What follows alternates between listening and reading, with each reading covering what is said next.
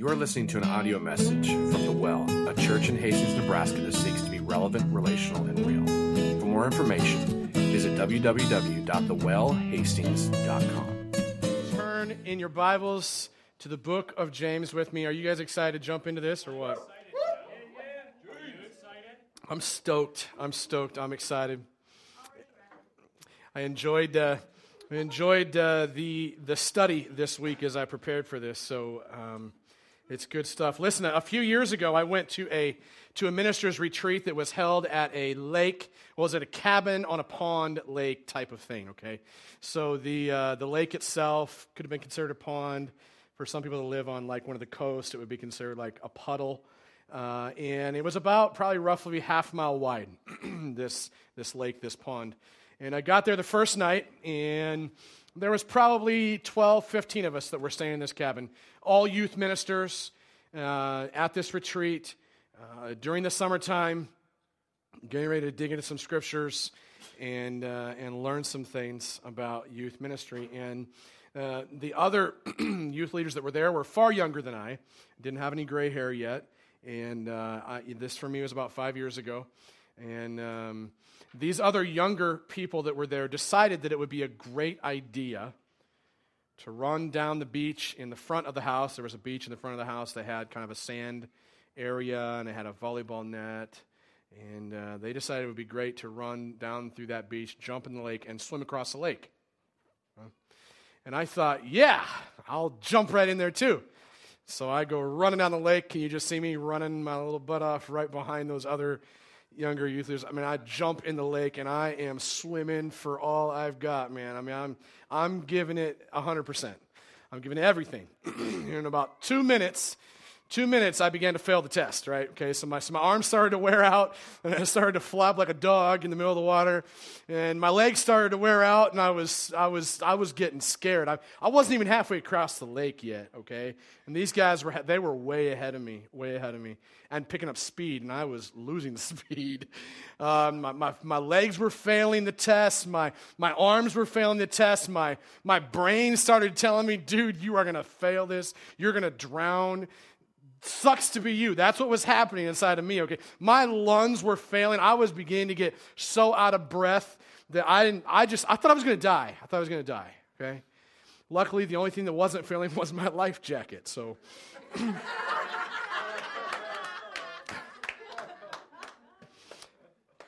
Lucky for me, I had a life jacket on.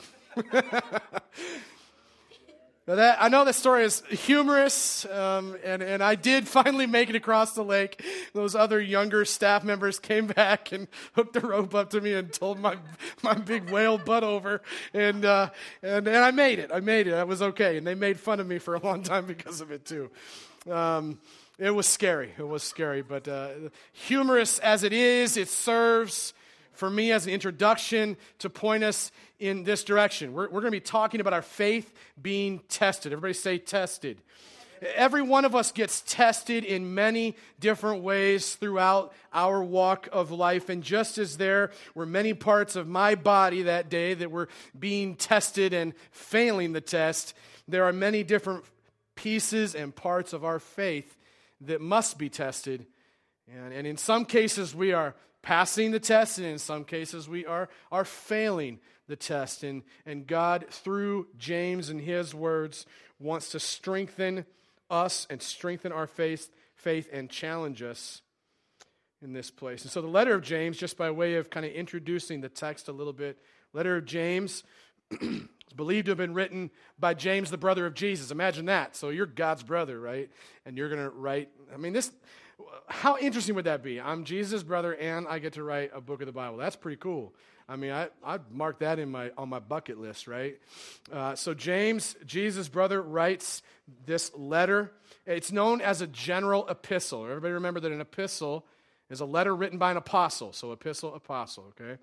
So it's a general epistle, meaning that it's not written specifically to somebody. So, so for instance, uh, First, Second Timothy, and Titus written to specific people. Okay, so Paul wrote those letters to Timothy or Titus. It'd be much like if I wrote a letter to Luke. Right here, I'd say, Luke, I'm writing you this letter. I want you to live this way. And Luke would go, Oh, joyful me, I get a, a letter from Joe. And then if I was to write a general letter, I would write it to the well. Okay, how about that? It's a general letter to everyone at the well. That's why this epistle is known as a general epistle. It's written to many different tribes of Israel spread throughout the Middle East. It's known or has been believed to be an exposition. Big word, everybody say exposition.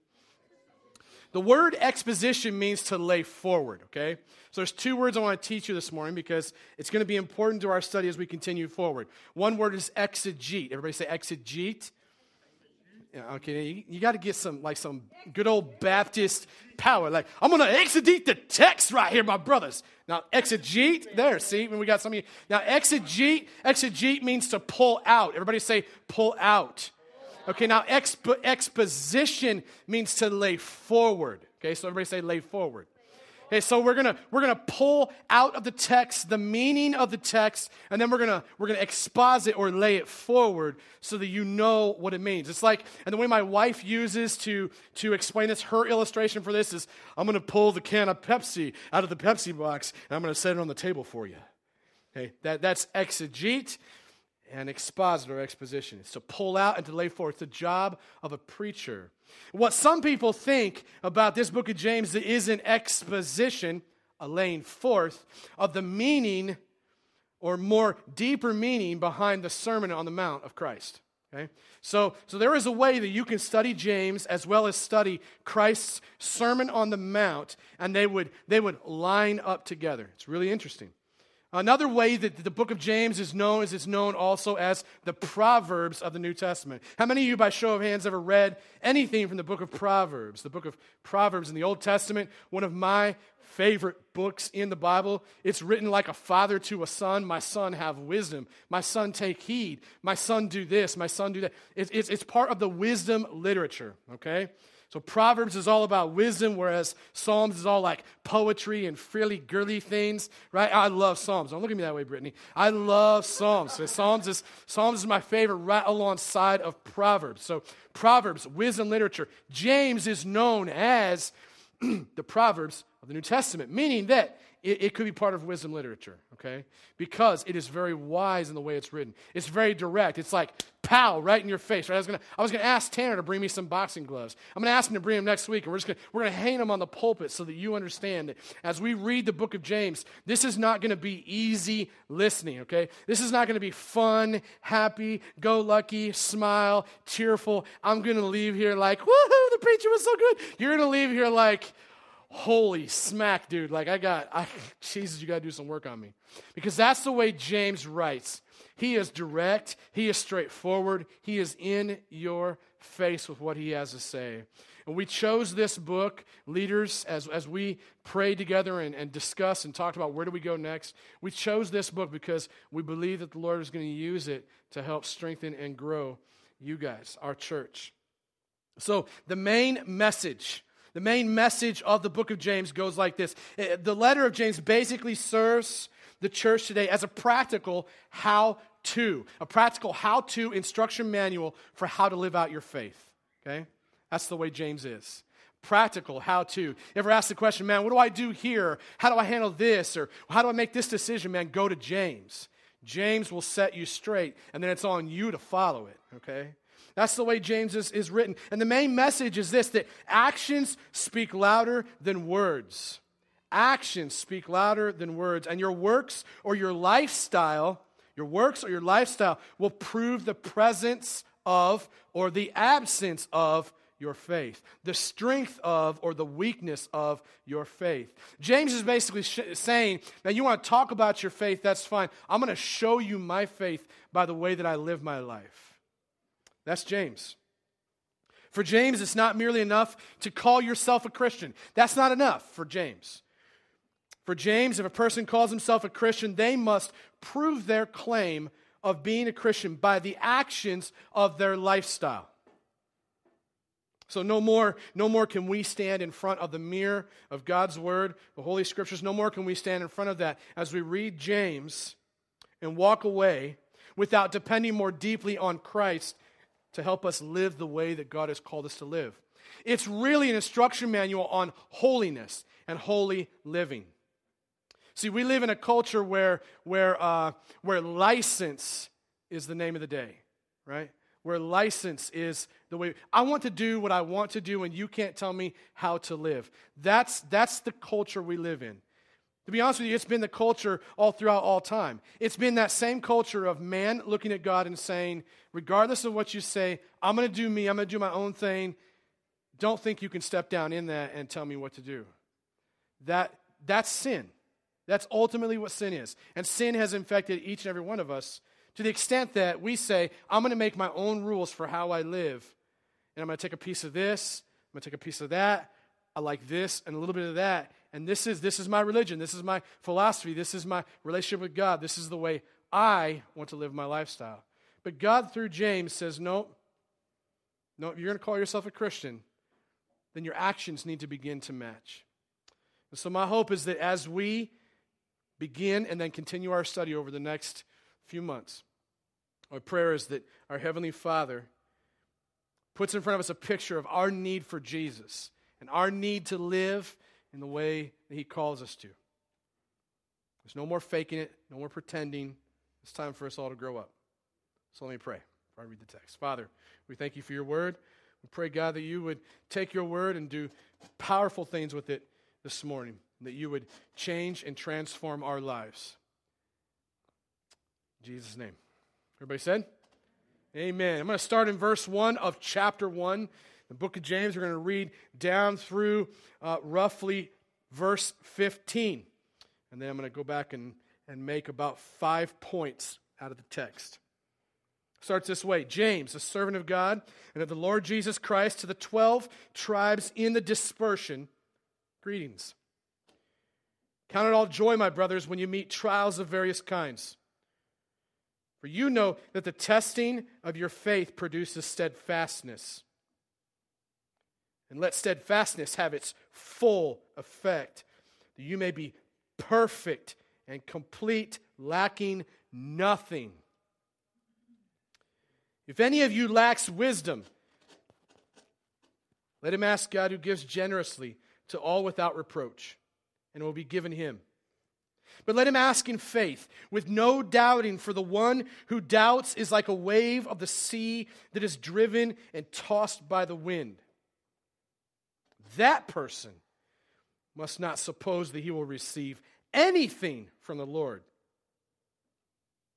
He is a double minded man, unstable in all his ways.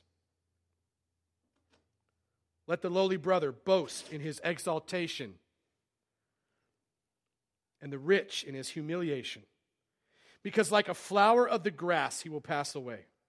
For the sun rises with its scorching heat and withers the grass.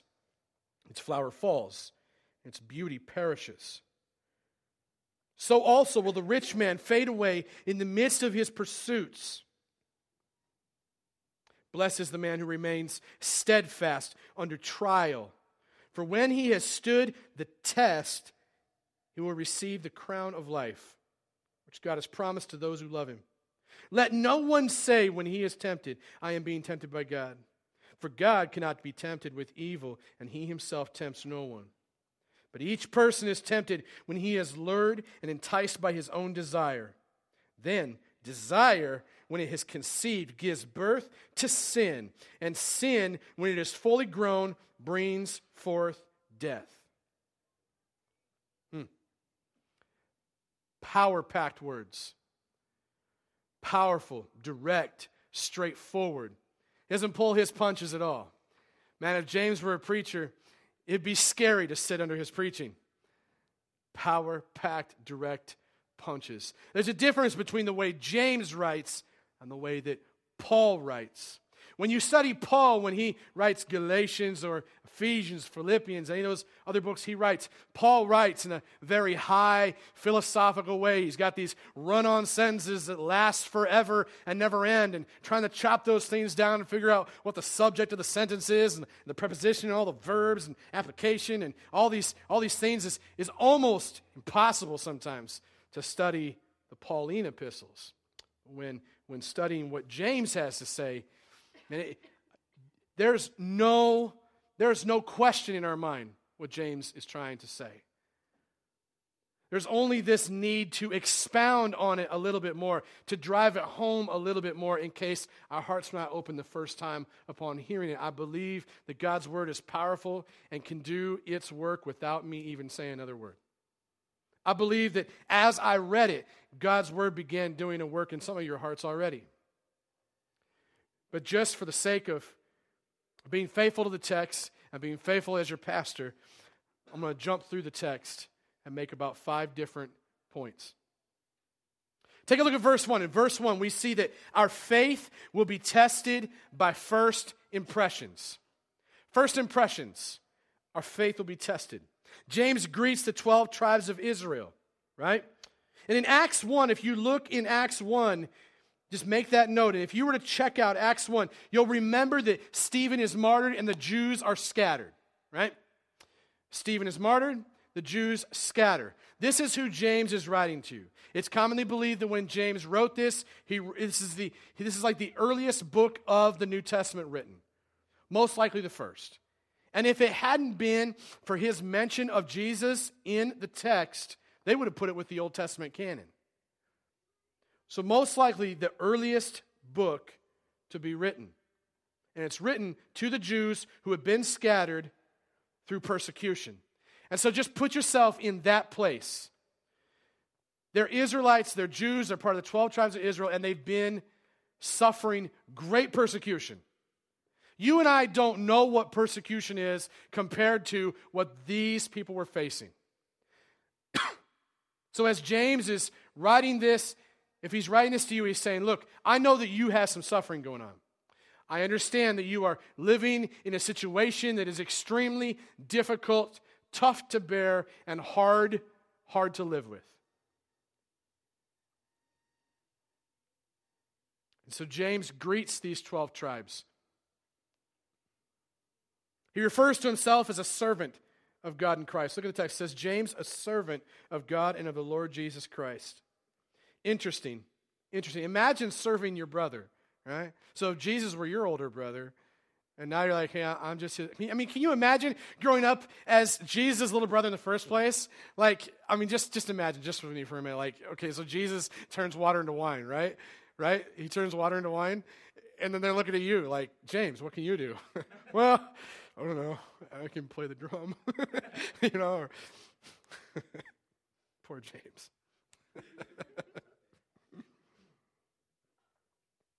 I can just imagine, you know, when Jesus moves on to another town and, and James is left there and they're like, hey, so he's gone. Like, can you, can you do some miracles or something? James is like, well, I can write a book. Um, calls himself servant. He doesn't start off he doesn't start off just banging really hard in your face. He's not like, dude, I'm the brother Jesus, man. You better respect this, right? He's not like that. He introduces himself as a servant. And, and, it, and I think if, if you and I were if you and I were James and we understood the extent that Jesus went to serve us through his death on the cross, then it, there would be no thing whatsoever. It would be not difficult whatsoever to say, you know what, I'm a servant, to refer to yourself that way. The title of servant is a mark of humility. I think James uses that intentionally as he comes in to write this letter, he says, Man, I'm just, I'm a servant of God. I'm a servant of Jesus Christ. I'm here to serve you with my words. My words are going to be power packed. They're going to be hard to hear at times, but I'm here to serve.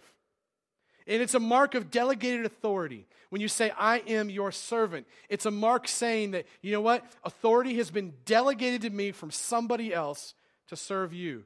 And I'm going to use it in a way not to harm you, but to help you. And so your faith, your faith and my faith, will be tested by first impressions. Think of the first time that you met that significant other, right? Or the first time you met maybe that boss that you really wanted that job for. Or the first time you met that one friend. You wanted to put your best foot forward. You wanted to wear the nicest clothes. You wanted them to think highly of you. How do you greet others when you, when you see other people? What is your greeting when you see them and when you meet them? Are you insecure? Or are you overly anxious? Or are you overly insecure about whether they're going to like you or not? Are you overly prideful? Come off as arrogant, maybe. What is the first thing you communicate when seeing someone? And what takes priority in your conversations with others around you? And what kind of impression are you attempting to make when you first meet people? It becomes a test of your faith as people pick up on that first impression. Look at verses 2 through 4. In verses 2 through 4, we see that our faith will be tested in our suffering. Our faith will be tested in our suffering. Suffering, in verse 2, suffering will batter us in various different forms. The text says, Count it all joy, my brothers, when you meet trials of the, that word there is various. Trials of various kinds, meaning like waves of an ocean to a swimmer. They just continue to come and they will not stop. And it'll almost feel overwhelming at times. And it's in that place of suffering where your faith is tested. And will you wilt Will you give up and will you walk away? Or will that suffering cause your faith to grow and will you turn to the Lord? Will you become poor, pitiful me? Or will you become, you know what? Thank God, He's the God of angel armies. He's bigger than anything that I face. Suffering will batter us in various different forms. But it should be met with joy. It should be met with great joy, not despair. Not despair where we go and we sit in the corner and we suck our thumb. That's what I like to do too, right? Not really. It should be met with joy. Because joy sets the course for strong character. When you choose actively on your own to say, you know what, this is tough, this is difficult, but I'm going to live in joy regardless of my circumstances, that's God's character being grown in you. The flip side of that is entitlement. When you live with an attitude of entitlement, it sets the course for weak character. Entitlement says, I don't deserve this. I don't deserve this suffering. I deserve better than this. My husband should treat me better than that. My wife should this. My kids should that. My friend should have this. My boss should not have that. That is entitlement. When we live with an, with an attitude of entitlement, it's based on pride and it sets the course for weak character. God wants to strengthen your character so that in the midst of any kind of suffering, regardless of what your wife or your husband or your kids or your employer or your friends or your teachers or anyone does around you, God wants you to live in joy, not despair, not in an attitude of pride based entitlement. So suffering tests our faith because faith in our own strength will fail the test every time. Faith in my strength will fail every time. But faith in the Spirit's power will pass the test. See, it's God's power in me that keeps me coming back to Him and crying out for more of His presence in my life, crying out for more of His help in my life. It's my, it's my acknowledgement and understanding that there is no way that my own strength will pass the test. It's my understanding of that that causes me to go to Jesus and say, Jesus, I need the power of your spirit in my life because I will fail every time. And in my weakness, you are strong, and I need your strength. A suffering tests our faith but it also produces patience and maturity, right? Think of stretched muscles when you work out the gym, man. Guys, you're trying to pump up, right? And get those biceps to be like super huge. I mean, just look at Luke's arms, right? Luke's arm, or look at Brandon. Look at Brandon's arms. I mean, you can tell these guys work out like crazy working out those muscles, stretching them, making them strong. What happens is you're stretching the muscles as far as you can. In fact, if you really look at it, you're actually tearing and ripping. You're causing suffering on your muscles. You're causing your muscles to suffer to the extent that when they heal, they become what? Stronger. Stronger. So in suffering, there's the opportunity to grow. Suffering produces patience and maturity. Verses 3 and 4 says this For you know that the testing of your faith produces, what's that word? Steadfastness means patience. And let steadfastness have its full effect, that you may be perfect and complete, lacking nothing. Too many times we're walking around going, I'm lacking all these things, right? Too many times we're walking around that way. That's because we haven't let suffering take its full effect in us. I always remember that rule of no pain, no gain. I was in Taekwondo when I was a kid, right? I got a second degree black belt in Taekwondo, which means I can do nothing at my old age anymore. I have a first degree black belt in Hapkido, so don't come pick a fight with me afterwards, okay? I, that's why I own guns. I don't like to fight anymore because I can't. I'm too old. But I remember when I was taking Hapkido, man, Hapkido is all about like arm bars and, you know, um, leg locks and, and, you know, joint pain and, and, and pressure points. And you know, if you watch MMA, MMA is made up of a whole bunch of Hapkido moves uh, and a little bit of Taekwondo. Taekwondo is high kicks and punches and stuff like that. And I remember my Taekwondo instructor, his name is Mr. Longoria, is in Lincoln. He always used to tell me, man, Joey, no pain, no gain, man. No pain, no gain, right?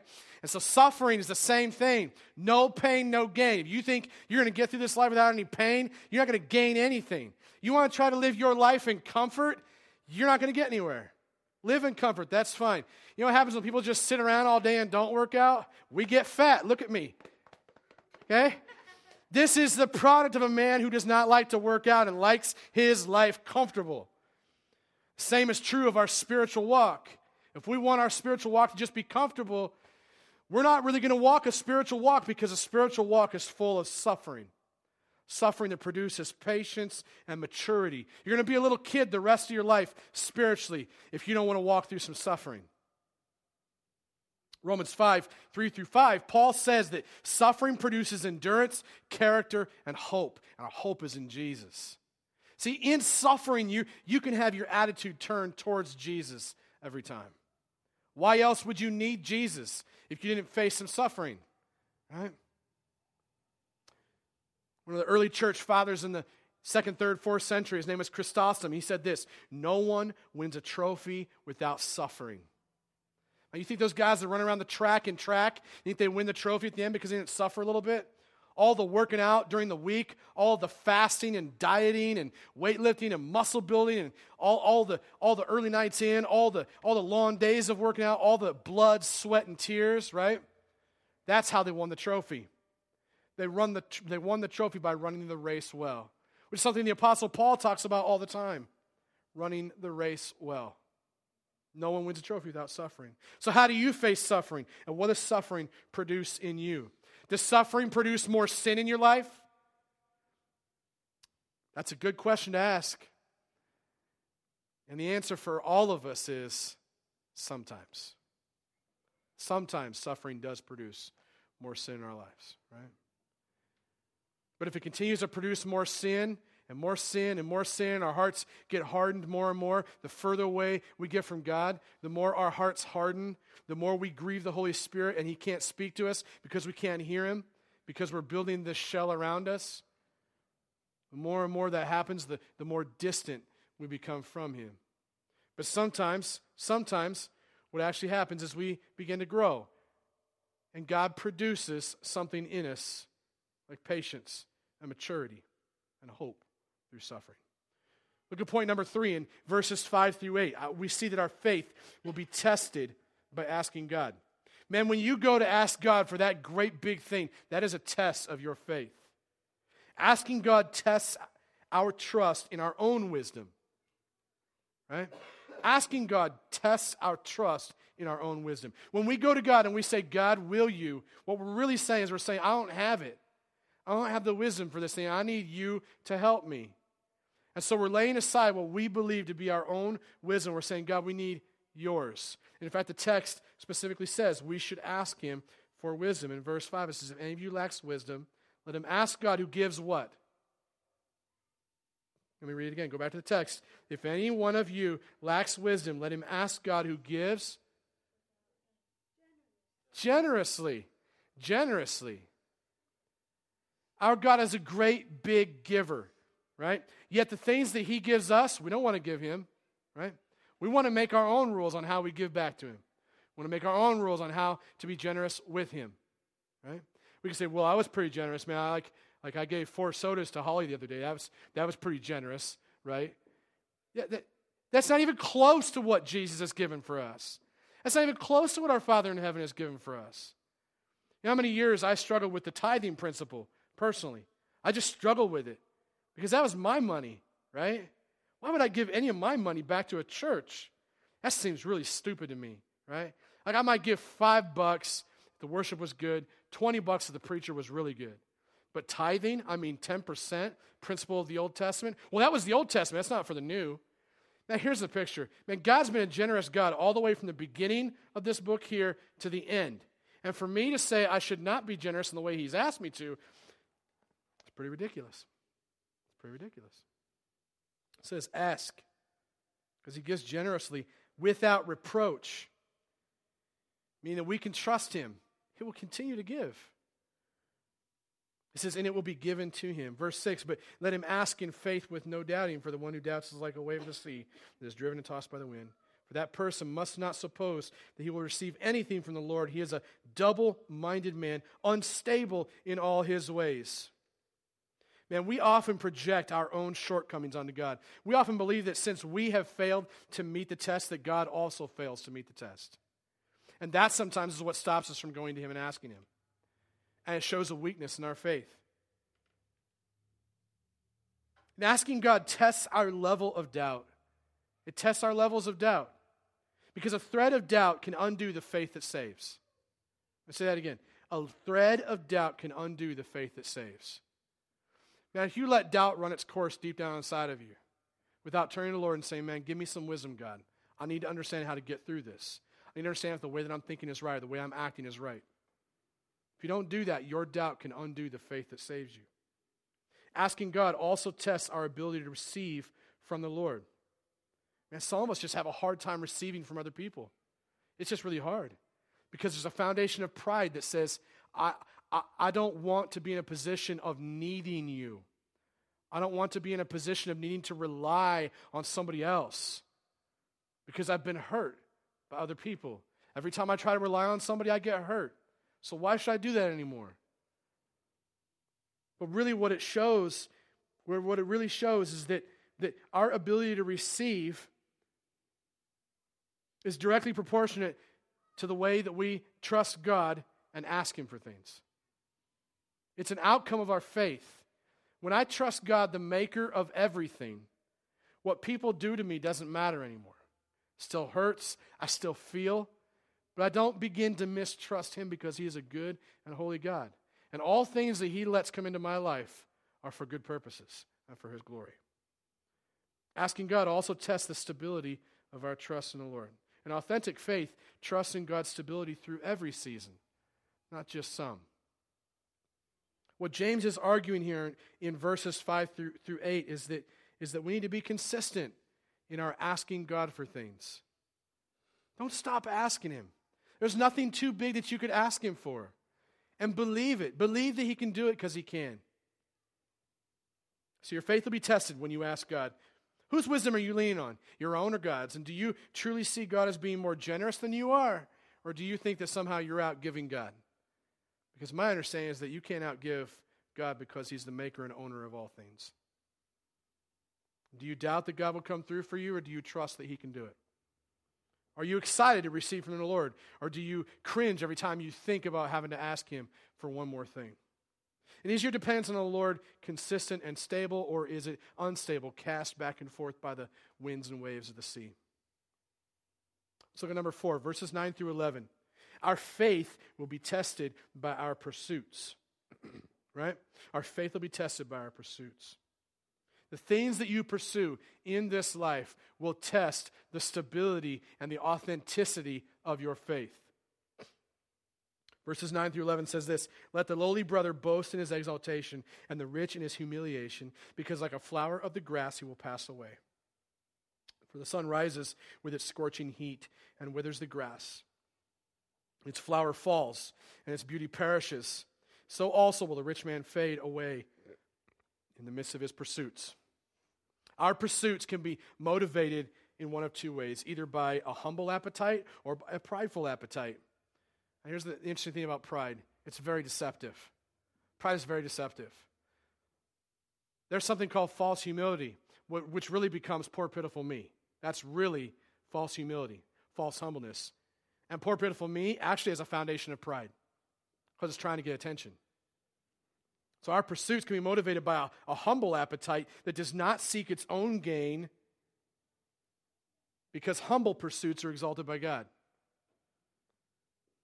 And so a humble appetite does not seek its own gain. It seeks the gain and the good of others, and the gain and the glory and the attention to God, not self. That's a defining difference. In verses 10 through 11, we see that our, our pursuits can be motivated by a prideful appetite. It talks about the rich man. And a prideful appetite seeks its own gain. It's not looking out for other people, it's looking out for self. And while looking out for self, shames other people. Okay? Shames and then puts the big thumb down on other people so that I can become bigger because the pride inside of me. And you can do all that while saying, I suck so bad. You can do that because you make people feel sorry for you. Follow me? It's pride. pride is so deceptive. Flowers get scorched and wither away, fall and perish, and the text points out to us that prideful people get scorched, they wither away, and they fall and perish too. And I've watched it happen over and over again. And it's happened time and time again in my own life. As pride begins to rear its ugly head, I begin to get scorched. I begin to wither away. I begin to fall and perish. And as I'm falling down, I'm going, God, please save me. Because salvation is something that's worked out on a daily basis, it's not a one time thing. You will not once and for all just beat pride this side of heaven until you're standing in front of Jesus. So your faith will be tested by your pursuits. Another uh, early church father from the third, fourth century, Oecumenius, says this: says what puffs you up brings you down. What puffs you up brings you down. Reminds me of a of a guy that like, gets all swelled up like this, and somebody comes over with a pin, pop, falls down. What puffs you up brings you down. Whatever it is that puffs your little brain up and makes you think about yourself more than God, whatever that thing is, God's sure to pop that bubble here pretty soon. Certain. God's sure to pop that bubble here pretty soon. Proverbs 16 through 18 basically says that pride equals destruction and arrogance equals the fall. Pride equals destruction and arrogance equals the fall. How do you know when you're seeking your own gain? Are you setting your sights on eternal things? Do you see your physical pursuits as resources for an eternal kingdom? Or are they just resources for you and your little kingdom that you're building downstairs in the basement? You know? What is that kingdom you're building? Is it for the Lord or is it for you? For your own personal gain or for His? For the good of others? What motivates your next purchase? Ask that question. Why is it that you're dreaming about buying that car? Why are you thinking about buying that thing off the internet right now? What motivates that purchase? If it's only for your own selfish gain, it's motivated by pride. It's not motivated by the Lord. One bit. Why are you seeking that next relationship? Is that next relationship so that you can feel better about yourself, so you can feel more fulfilled, so you can feel like you fit in with everyone else who has that relationship? What is it for you? Is it just, is it just the sense of loneliness? And let me tell you, in relationships, man, there's, there, there's many times, many nights I still feel lonely, even though my wife and I have been married now for, for 11 years. I better get that one right, or I'll be real lonely for a while. There's many times when, when, when my wife and I are not, we're not connecting all eight cylinders. I still feel lonely. And if I'm going to look to her to fill all that lonely void in me, I'm going to con- she's going to continue to fail me, and I'm going to continue to be hurt by her. I'm going to continue to have expectations of her that are wrong. Make sense? But if I begin to look to the Lord and I begin to say, Lord, I feel lonely, I need your presence, and He begins to fill that up, so now I'm looking to the right place. Why am I seeking that next relationship? What motivates your pursuit of that next career position? Is it power and prestige, bigger paycheck? What if God gave you a smaller paycheck tomorrow? Would you face that with joy, or would you become despaired? Let's look at number five, verses 12 through 15 says this Blessed is the man who remains steadfast under trial. For when he has stood the test, he will receive the crown of life which God has promised to those who love him. Let no one say when he is tempted, I am being tempted by God, for God cannot be tempted with evil. He himself tempts no one. But each person is tempted when he is lured and enticed by his own desire. The desire, when it is, has conceived, gives birth to sin, and sin, when it is fully grown, brings forth death.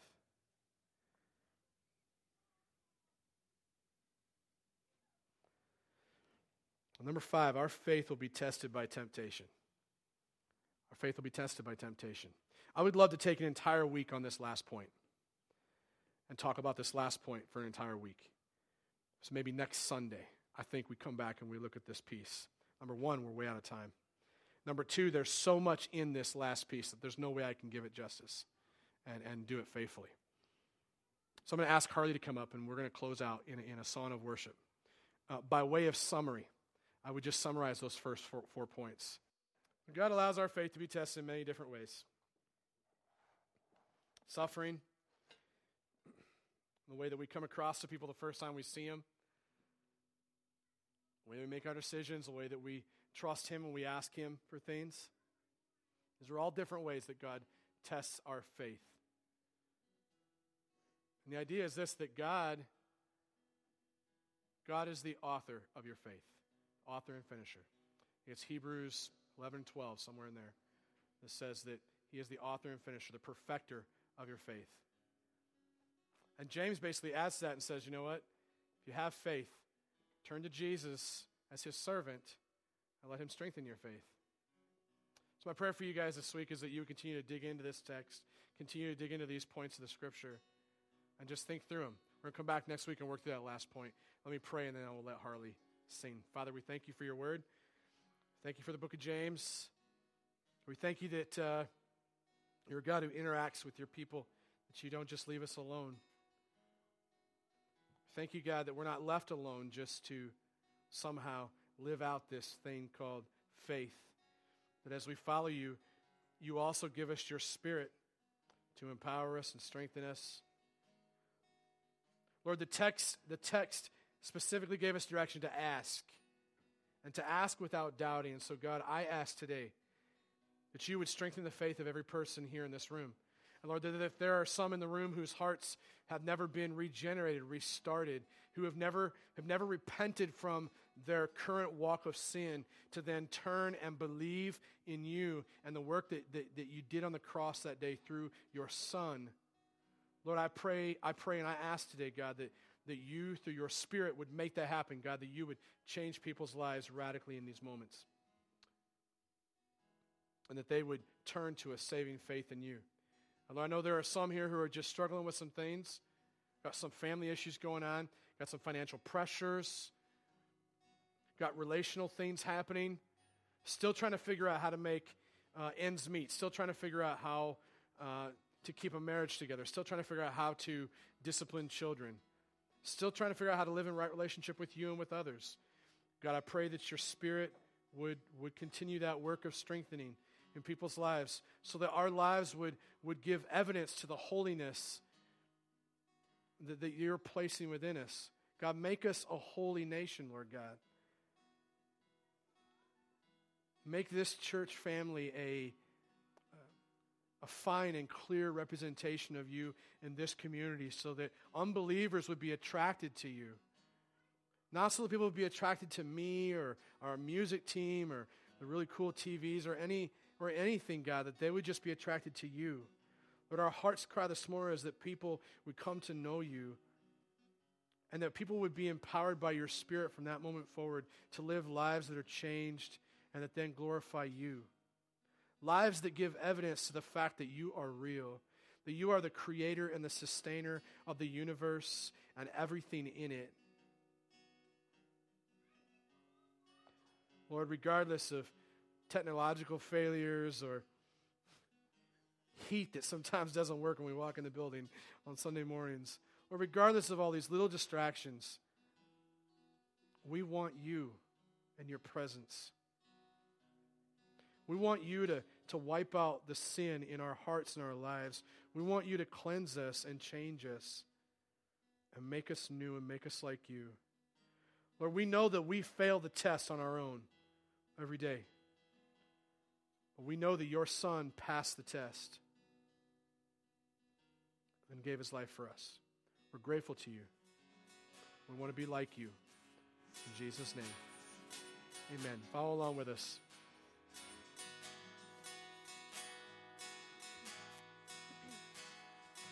want to be like you. Give all I have just to know you. Jesus, there's no one beside you. Forever the hope in my heart. Oh, to be like you. Give all I have just to know Jesus, there's no one beside you. Forever the hope in my heart. And it's all because of you, Jesus. It's all because of you, Jesus. It's all because of your love, then my soul will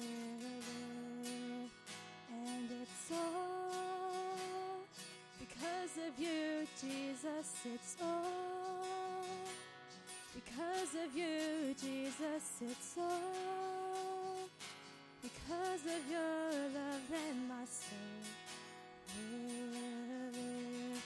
Oh, to be like you. Give all I have just to know you. Jesus, there's no one beside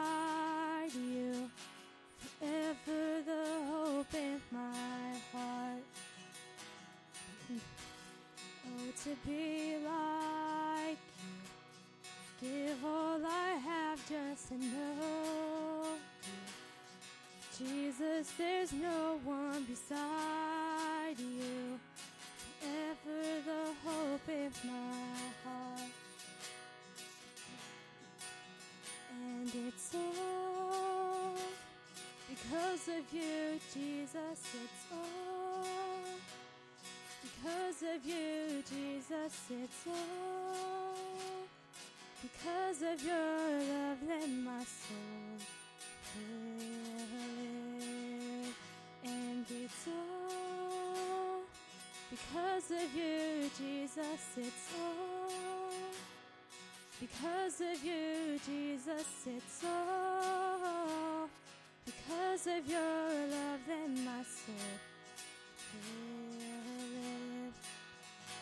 It's all because of you, Jesus. It's all because of you, Jesus. It's all because of your love, then my soul.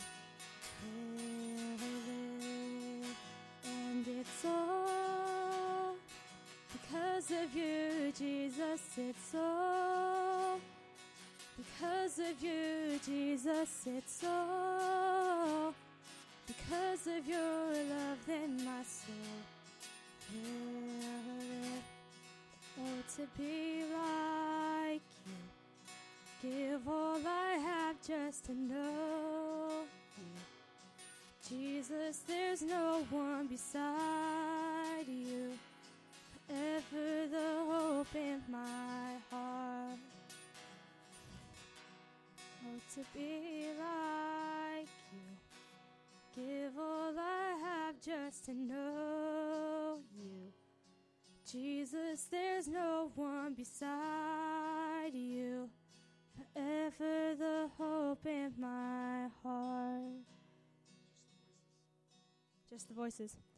Oh, to be like you.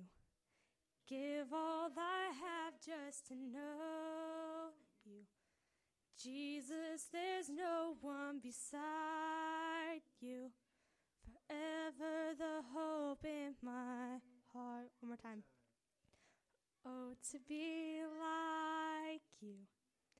Give all I have just to know you. Jesus, there's no one beside you. Forever the hope in my heart. Father, we bless you today. We love you. We thank you. We're grateful to you for your presence. Pray, God, that you would be with your people this week and that you would encourage us. Lord, some of us are just going back to work, some are just going back to school. Uh, God, we just, we love you. We pray that you, your presence would be near to us throughout the week. Uh, thank you for these people here. In Jesus' name, everybody said, Amen. Amen. Thanks for being here today. You are listening to an audio message from The Well, a church in Hastings, Nebraska that seeks to be relevant, relational, and real. For more information, visit www.thewellhastings.com.